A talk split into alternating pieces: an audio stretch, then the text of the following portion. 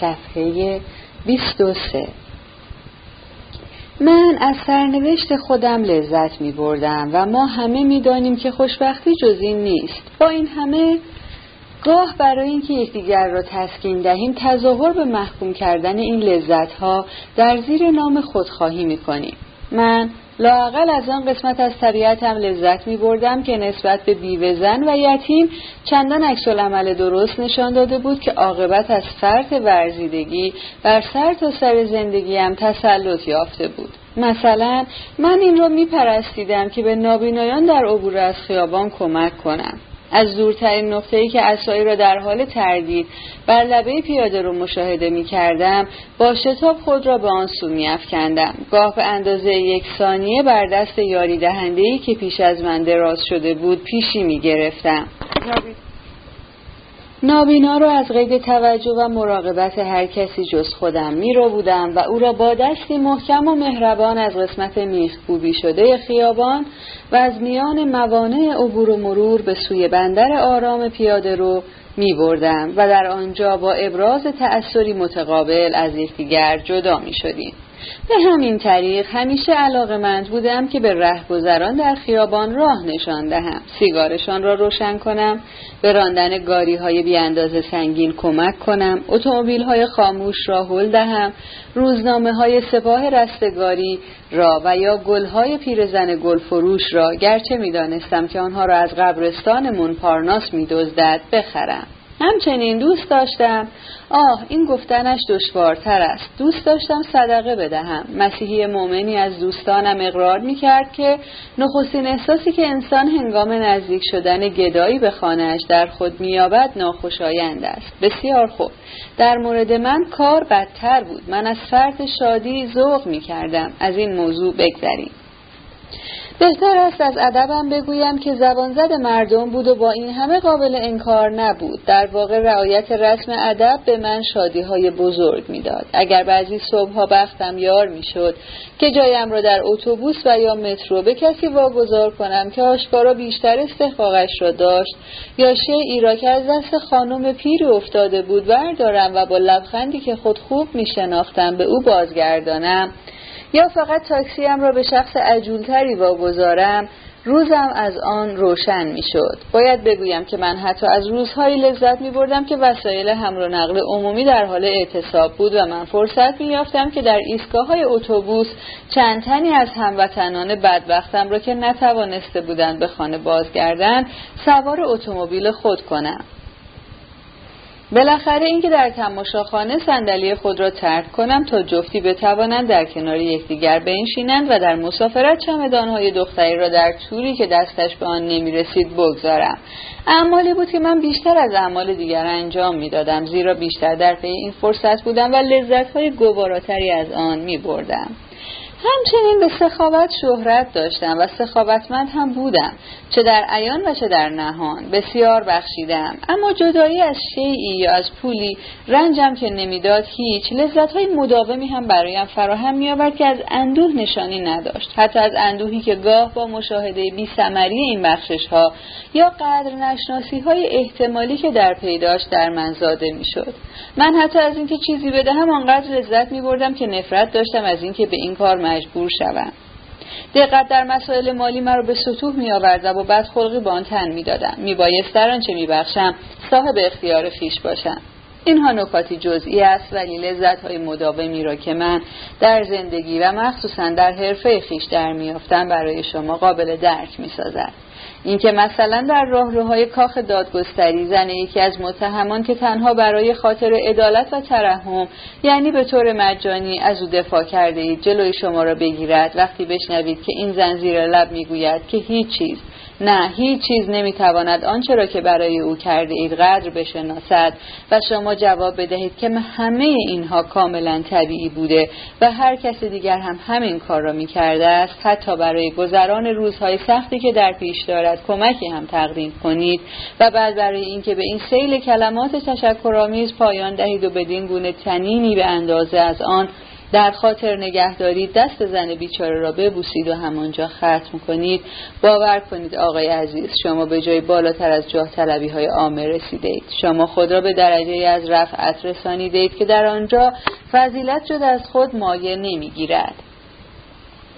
بر این بلندی ها توقف کنیم. اکنون شما می‌فهمید که منظور من از این که هدف بلندتری در نظر داشتم چه بود. من از همین نقطه های اوج سخن می‌گفتم.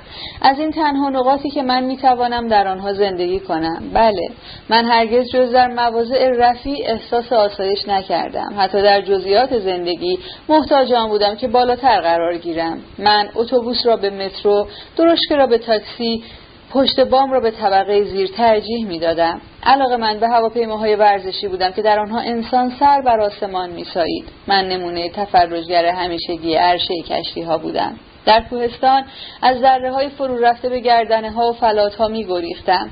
من لاقل رهرو دشت های نیمه بلند بودم. اگر سرنوشت مرا وادار کرده بود که حرفه دستی خراتی یا آهنکوبی انتخاب کنم خیالتان آسوده باشد. من شیروانی ها را انتخاب می کردم و با سرگیجه عهد دوستی می بستم انبار، دخمه، نقل، غار مقاک در من ایجاد نفرت می کرد. من حتی نفرت مخصوصی نسبت به جویندگان قارها داشتم که به گستاخی صفحه اول روزنامه ها را به خود اختصاص داده بودند و هنرنمایی هایشان دلم را به هم می‌زد.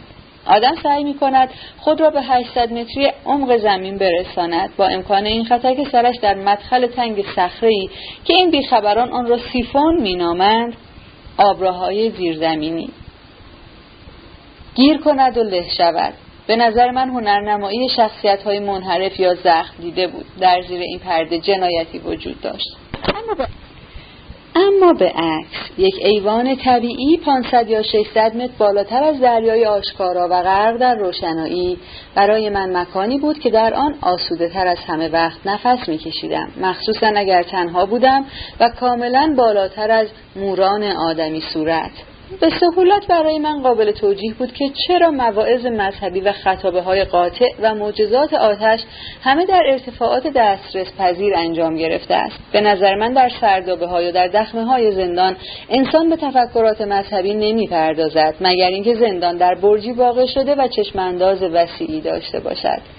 در چنین مکانهایی انسان کپک می‌زند و من به خوبی روحیه آن مرد را درک می کردم که هنگام ورود به سلک مذهبی چون دید پنجره حجرش به جای آنکه طبق انتظارش به روی چشماندازی وسیع گشوده شود به سوی دیواری باز می‌شد ترک مذهب کرد. مطمئن باشید که من در زندگیم کپک نمی‌زنم.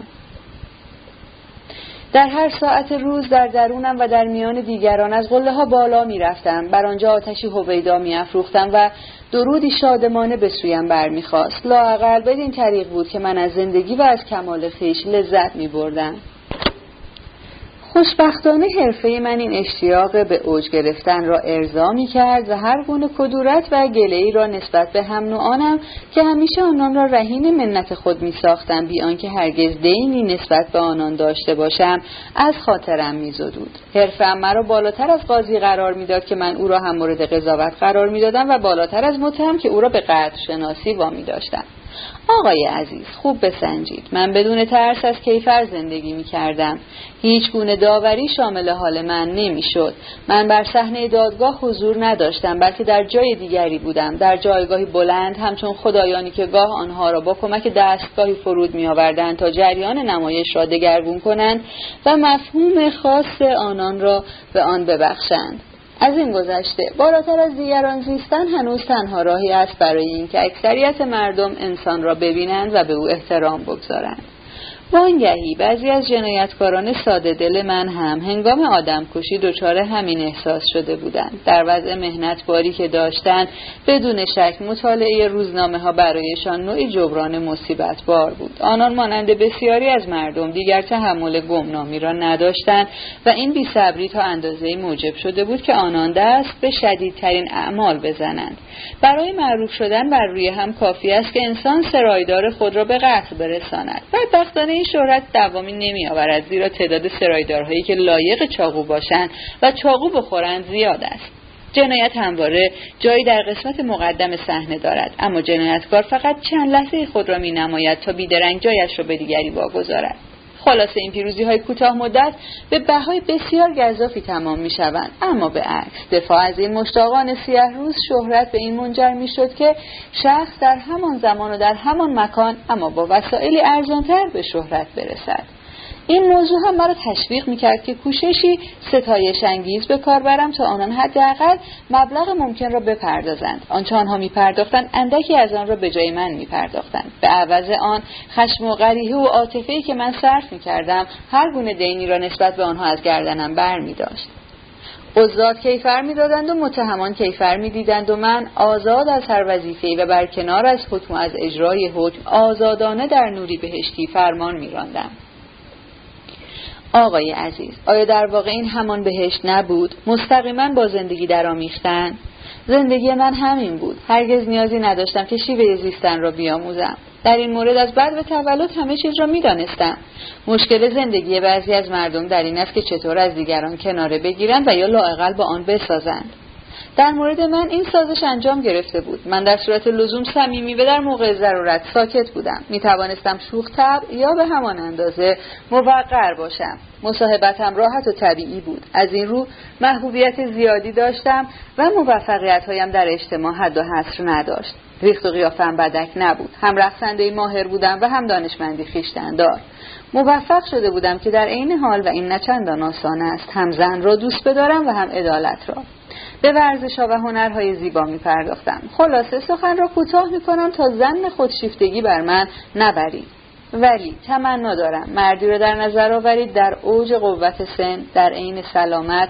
برخوردار از هر گونه استعداد ماهر در ورزش های تن و روان نه غنی و نه فقیر که خوب میخوابد و عمیقا از وجود خیش راضی است و این رضایت را جز از طریق سلوکی خوش بروز نمی‌دهد. در این صورت میپذیرید که من اجازه دارم در عین فروتنی از زندگی موفقی سخن بگویم. بله. کمتر کسی از من طبیعی تر بوده است. توافق من با زندگی کامل بود.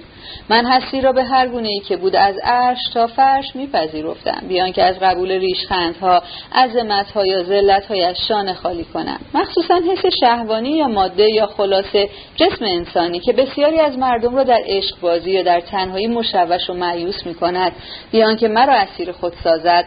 برایم شادی های یک دست به ارمغان می آورد. من برای این به وجود آمده بودم که بدنی داشته باشم و از اینجا بود که آن هماهنگی درونی آن تسلط بر نفس که مردم در من حس می کردند و گاه به زبان می آوردند که آنان را در زیستن یاری می دهد بنابراین مردم طالب معاشرت من بودند و مثلا اغلب اوقات تصور می‌کردند که مرا قبلا دیدند. زندگی و موجودات و عطایایش به استقبال من میآمدند. من این احترامات را با غروری لطفآمیز میپذیرفتم. در واقع از فرد انسان بودن آن هم با این درجه از سرشاری و سادگی خود را کمی مافوق بشر می‌دیدم. من از دودمانی شریف اما گمران بودم. پدرم افسر بود و با این همه با فروتنی اقرار می کنم که بعضی روزها هنگام صبح احساس می کردم که پسر پادشاه یا فروغ آتش کوه تورم. خوب توجه کنید در اینجا چیزی در میان بود. سوای یقین به این که خود را هوشمندتر از همه کس می‌دانستم. به علاوه این یقین آری از اهمیت است. از آن رو که احمقهای بسیاری هم آن را حس می‌کنند. چنان از عنایت سرشار بودم نمی‌دانم چگونه اقرار کنم که احساس می‌کردم برگزیده شدم. شخصا از میان همه برای موفقیت طولانی و مداوم برگزیده شدم. روی هم رفته این یکی از آثار فروتنی من بود. من حاضر نبودم. این موفقیت را تنها به لیاقت خیش نسبت دهم. نمی توانستم باور کنم که جمع صفاتی چنین متفاوت و این همه والا در یک شخص واحد تنها نتیجه تصادف بوده باشد. از این رو چون سعادتمندانه میزیستم احساس می کردم که به طریقی به موجب فرمانی برتر مرا به درک این سعادت مختار کردند. وقتی به شما بگویم که من پایبند هیچ مذهبی نبودم آنگاه جنبه خارق‌العاده این اعتقاد را بهتر مشاهده خواهید کرد. این اعتقاد این اعتقاد چه عادی و چه غیر عادی؟ دیر زمانی مرا از جریان روزمره زندگی بالاتر برد و من در طی سالیانی دراز که راستش را بخواهید هنوز حسرتش را به دل دارم. به معنای واقعی کلمه در اوج آسمان پرواز کردم. من در اوج آسمان باقی ماندم تا شبی که ولی نه این حکایت دیگری است و باید فراموشش کرد. به علاوه شاید من قلوب می‌کنم. راست است. من از هر نظر آسوده بودم ولی در عین حال از هیچ چیز راضی نبودم. هر شادی در من آرزوی شادی دیگری برمیانگیخت. از جشنی به جشن دیگر می‌رفتم. گاه می‌شد که شبهای دراز در حالی که بیش از پیش شیفته موجودات و زندگی بودم به رقص بپردازم. بعضی وقتها دیرگاه در این شبهایی که رقص و الکل ملایم و تقیان هیجانات من و شدت تسلیم همه مرا در جذبه خسته و در عین حال سرشار فرو می برد در نهایت خستگی و در فاصله یک لحظه به نظرم می رسید که سرانجام به راز موجودات و جهان دست می یابم. اما فردا صبح خستگی و به همراه آن راز هستی ناپدید می شد و من از نو خیز بر می داشتم بدین طریق در حالتی همواره سرشار ولی نه هرگز سیراب می دویدم بیان که بدانم در کجا باید توقف کنم تا روزی که بهتر است بگویم تا شبی که موسیقی از ترنم باز ماند و روشنایی ها خاموش شد. جشنی که من در آن خوشبخت بودم ولی اجازه بدهید که دوست بدویمان را صدا بزنم. سرتان را به علامت تشکر تکان دهید و مخصوصا با من بنوشید. من به همدردی شما نیازمندم. می‌بینم که از بیان این مطلب تعجب می‌کنید. آیا شما هرگز ناگهان احتیاج به همدردی به کمک به دوستی پیدا نکرده اید؟ بله البته. اما من به خود یاد دادم که به همدردی قناعت کنم. آسانتر می‌توان آن را به دست آورد مضافا بر اینکه تعهدی هم ایجاد نمی کند از همدردی من مطمئن باشید و به دنبال آن بیدرنگ در دل می‌گویند و حال به امور دیگر بپردازیم. همدردی از احساسات نخست وزیرانه است. آن را به بهای ارزان بعد از وقوع بلایا به دست میآورند. ولی دوستی به این سادگی نیست. به مرور ایام و با رنج بسیار به دست میآید. اما چون به دست آمد دیگر راهی برای خلاصی از آن وجود ندارد. باید در برابرش سینه سپر کرد. مبادا تصور کنید که دوستانتان همانطور که وظیفه آنهاست هر شب به شما تلفن خواهند کرد تا بدانند آیا اتفاقا این همان شبی نیست که شما تصمیم به خودکشی گرفته اید یا ساده تر از آن آیا هم صحبتی نمی‌خواهید؟ آیا دل و دماغ بیرون آمدن از خانه را ندارید ولی نه خاطرتان آسوده باشد. اگر تلفن کنند در شبی است که شما تنها نیستید و زندگی به کامتان شیرین است. خودکشی چیزی است که اصلا خود آنها شما را به سویش سوق می‌دهند. آن هم به استناد دینی که به زعم آنها شما نسبت به خود دارید. آقای عزیز خداوند ما را از این محفوظ بدارد که در نظر دوستانمان قدر و منزلت بلند داشته باشیم. اما در مورد کسانی که کارشان دوست داشتن ماست یعنی خیشان و منصوبان که آن خود حکایتی است آنها کلام مناسب را به کار می‌برند. اما کلامی که بیشتر اثر گلوله را دارد. تلفن می‌زنند عین کسی که شلیک می‌کند و درست هم نشانه می‌روند. آه خیانتکاران. چطور؟ کدام شب؟ به آنها هم می‌رسیم. با من بیایید. باید حوصله کرد. وانگهی این حکایت دوستان و منصوبان از بعضی جهات به موضوع مورد بحث بستگی دارد. ببینید برای من ماجرای مردی را نقل کردن که دوستش به زندان افتاده بود و او شبها بر کف اتاق میخوابید. تا از آسایشی لذت نبرد که رفیقش از آن محروم شده بود. چه کسی؟ آقای عزیز چه کسی برای ما بر زمین خواهد خفت؟ آیا من خود به این کار قادرم؟ گوش کنید من می‌خواستم قادر به آن شوم و می‌خواهم روزی قادر شوم و خواهم شد. همه ما روزی به این کار قادر خواهیم شد. و این روز رستگاری ما خواهد بود. ولی این کار آسان نیست. زیرا دوستی با فراموشکاری یا لاقل ناتوانی تو هم است. آنچه را که می‌خواهد نمی‌تواند. از این گذشته شاید آن را چنان که باید نمی‌خواهد. شاید ما زندگی را چنان که باید دوست نمیداریم. آیا توجه کردید که تنها مرگ احساسات ما را بیدار می‌کند؟ رفیقانی را که تازه از ما دور شدند چه دوست میداریم؟ مگر نه؟ آن از استادانمان را که دهانشان پر از خاک است و دیگر سخن نمی‌گویند چه میستاییم؟ در این صورت بزرگ آنان طبیعتا در ما پا می‌گیرد. همان بزرگ داشتی که شاید آنها در همه عمر از ما انتظارش را داشتند. ولی آیا می‌دانید برای چه ما همیشه نسبت به مردگان منصفتر و بخشنده ترین دلیلش داده است. با آنها الزامی در کار نیست. ما را آزاد می‌گذارند. ما می‌توانیم هر وقت فرصت داشتیم. در فاصله میان یک مجلس مهمانی و یک یار مهربان یعنی روی هم رفته در اوقات هدر رفته بزرگ داشته آنان را قرار دهیم. اگر ما را به کاری مرزم کنند فقط به یادآوری ذهنی است و قوه حافظه ما ضعیف است. در حقیقت آنچه در رفقای خود دوست داریم مرگ تازه است. مرگ سوزناک است. تأثیر خودمان و دست آخر وجود خودمان است. بدین گونه من دوستی داشتم که اغلب از او دوری می جستم کمی که سلم می کرد و به علاوه پابند اصول اخلاقی بود. اما به هنگام نزع مرا در کنار خود باز یافت. خاطرتان آسوده باشد. من یک روز را هم از او غافل نشدم. او مرد در حالی که از من راضی بود و دستهایم را در دست می فشد. زنی که مدتها و آن هم بی نتیجه پاپه من شده بود این اندازه خوش بود که در جوانی بمیرد. و بیدرنگ چه جایی در دل من یافت. خاصه وقتی که علاوه بر آن پای خودکشی هم در میان باشد. خداوندا چه آشوب دلپذیری. تلفن ها به کار میافتند. بر ضربان دلها میافزاید. جمله ها کوتاه اما پرکنایه می شود اندوه خود را به زحمت فرو می‌خورند و حتی بله اندکی هم خود را متهم می کنند انسان چنین است آقای عزیز. دو چهره دارد. نمی‌تواند بی آنکه به خود عشق بورزد دیگری را دوست بدارد. اگر به حکم تصادف در امارتی که خانه شماست حادثه مرگی روی داد در رفتار همسایگان تعمق کنید. آنها در زندگی کوچک خود به خواب رفته بودند و ناگهان مثلا سرایدار میمیرد در همان لحظه بیدار می‌شوند به جنب و جوش میافتند خبر می‌گیرند دلسوزی می‌کنند. مرده زیر چاپ است و سرانجام نمایش آغاز می شود. آنها به نمایش حوزنگیز نیاز دارند. چاره چیست؟ این برای آنها نوعی تعالی است. نوعی مشروب اشتها آور است. وانگهی تصور می کنید تصادفا از سرایدار سخن به میان آوردم؟ من سرایداری داشتم به راستی کری و نامطبوع که بدجنسی مجسم بود. افریتی ساخته از حقارت و کینه توزی که حتی با گذشتن راهبان را دل سرد می کرد. من با او دیگر حرف هم نمی زدم اما صرف وجودش کافی بود که خوشنودی عادی مرا به مخاطره افکند. او مرد و من به تشییع جنازهاش رفتم. می توانید دلیلش را بگویید؟ وانگهی. دو روزه قبل از مراسم تدفین فوقالعاده جالب بود. زن سرایدار بیمار بود و در تنها اتاقی که داشتند خوابیده بود و در کنار او روی چند سپایه تابوت قرار داشت. هر کس میبایست خودش بیاید و نامه هایش را بردارد. در را باز می‌کردند می‌گفتند سلام. خانم به شرح محاسن آن کس که از دنیا رفته بود و زنش با دست نشانش می‌داد گوش می‌کردند و نامه هایشان را میبردند.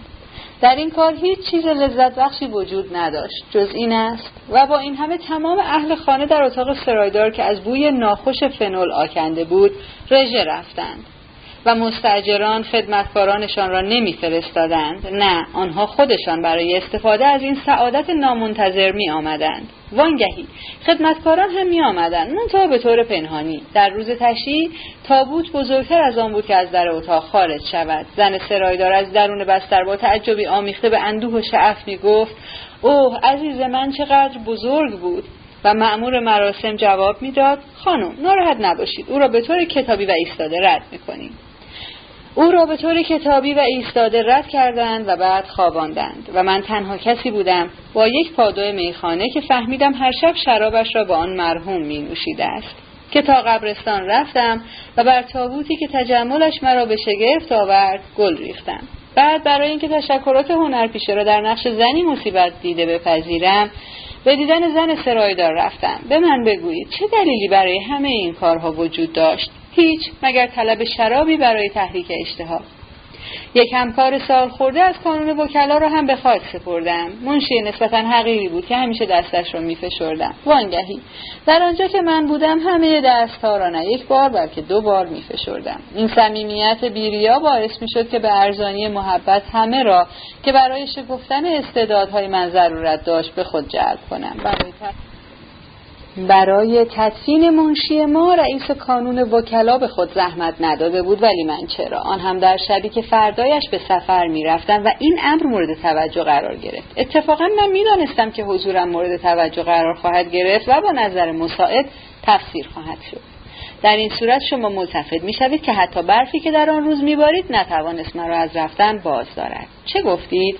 به آن هم می‌رسیم نترسید. وانگهی از موضوع دور نشدم. ولی بگذارید قبل از آن توجه شما رو به این نکته جلب کنم که زن سرایدار که برای کشف لذت بیشتری از تأثیرات خود با خرید صلیب و چوب بلوط نفیس و دستگیره های نقره خود را خانه خراب کرده بود یک ماه بعد خودش را به یک جوانک خوش صدا چسباند. جوانک او را می‌زد. فریادهای وحشتناکی شنیده می‌شد. بعد از آن بیدرنگ پنجره را باز می‌کرد و تصنیف مورد علاقه اش را سر می‌داد. زنها چقدر شما خوشگلید. همسایه ها می‌گفتند واقعا که. واقعا چه؟ از شما می‌پرسم. بسیار خوب. زواهر بر ضد آن مرد آوازخان و همچنین بر ضد آن زن سرایدار بود.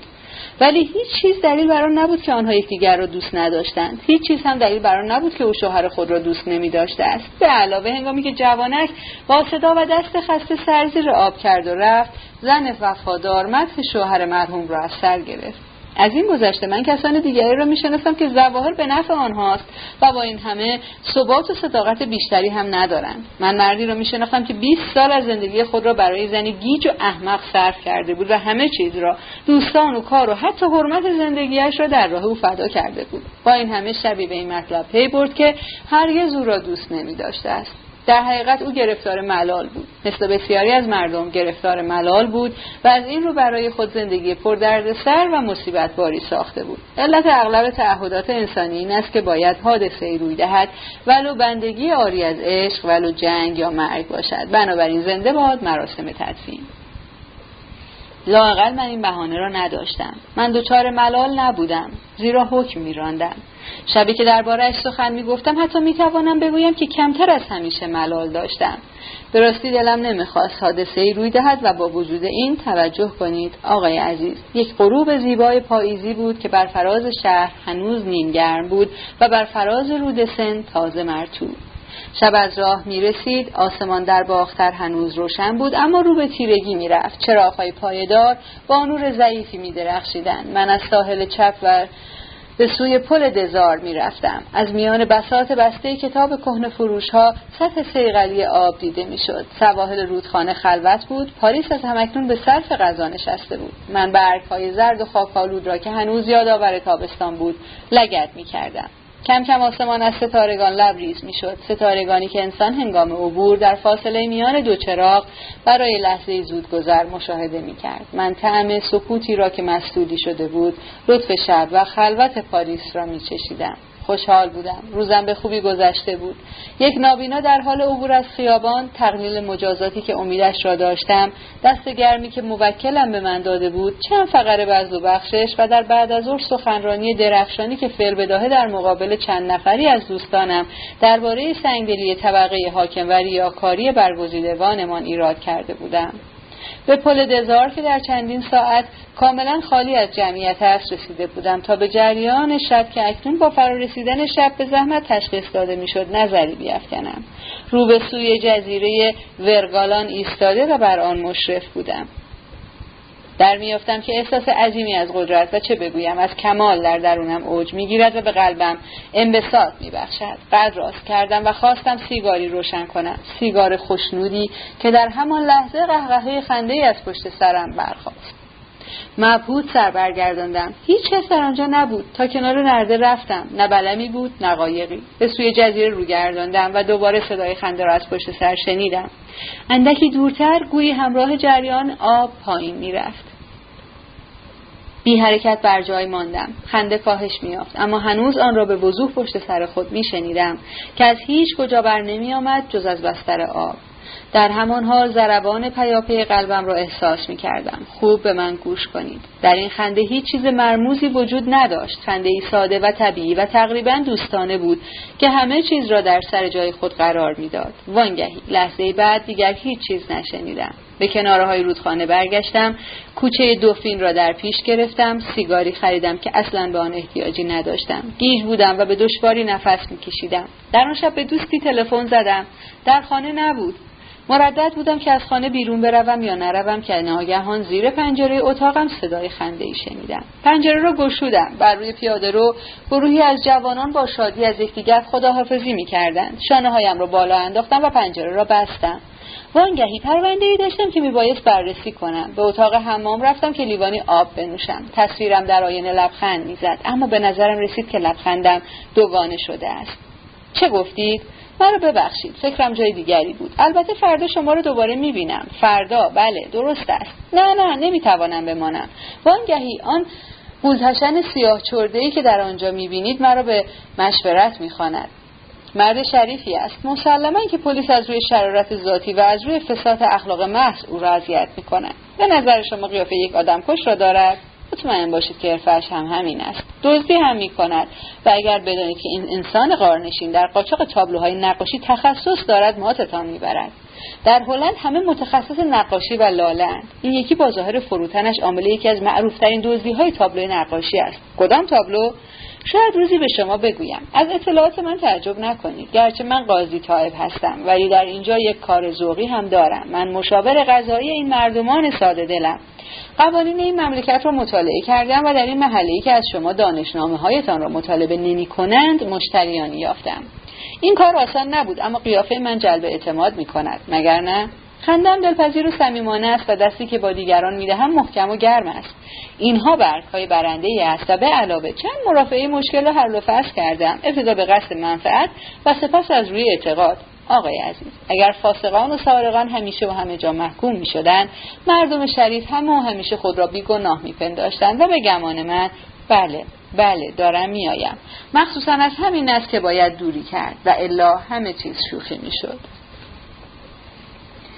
هموطن عزیز به راستی من از کنجکاوی شما سپاس گذارم. مزاله که کایت من هیچ چیز ای ندارد. حال که به دانستنش علاقه من دید بدانید که من تا چند روز کمی به فکر این خنده بودم و بعد آن را از یاد بردم. گاه گاه به فواصل طولانی به نظرم می رسید که تنینش را در گوشه از وجودم می شنوم اما بیشتر اوقات بیان که به خود زحمتی بدهم فکرم را به جانب دیگر معطوف می داشتم با این همه باید اعتراف کنم که دیگر بر سواحل رود سن قدم نگذاشتم.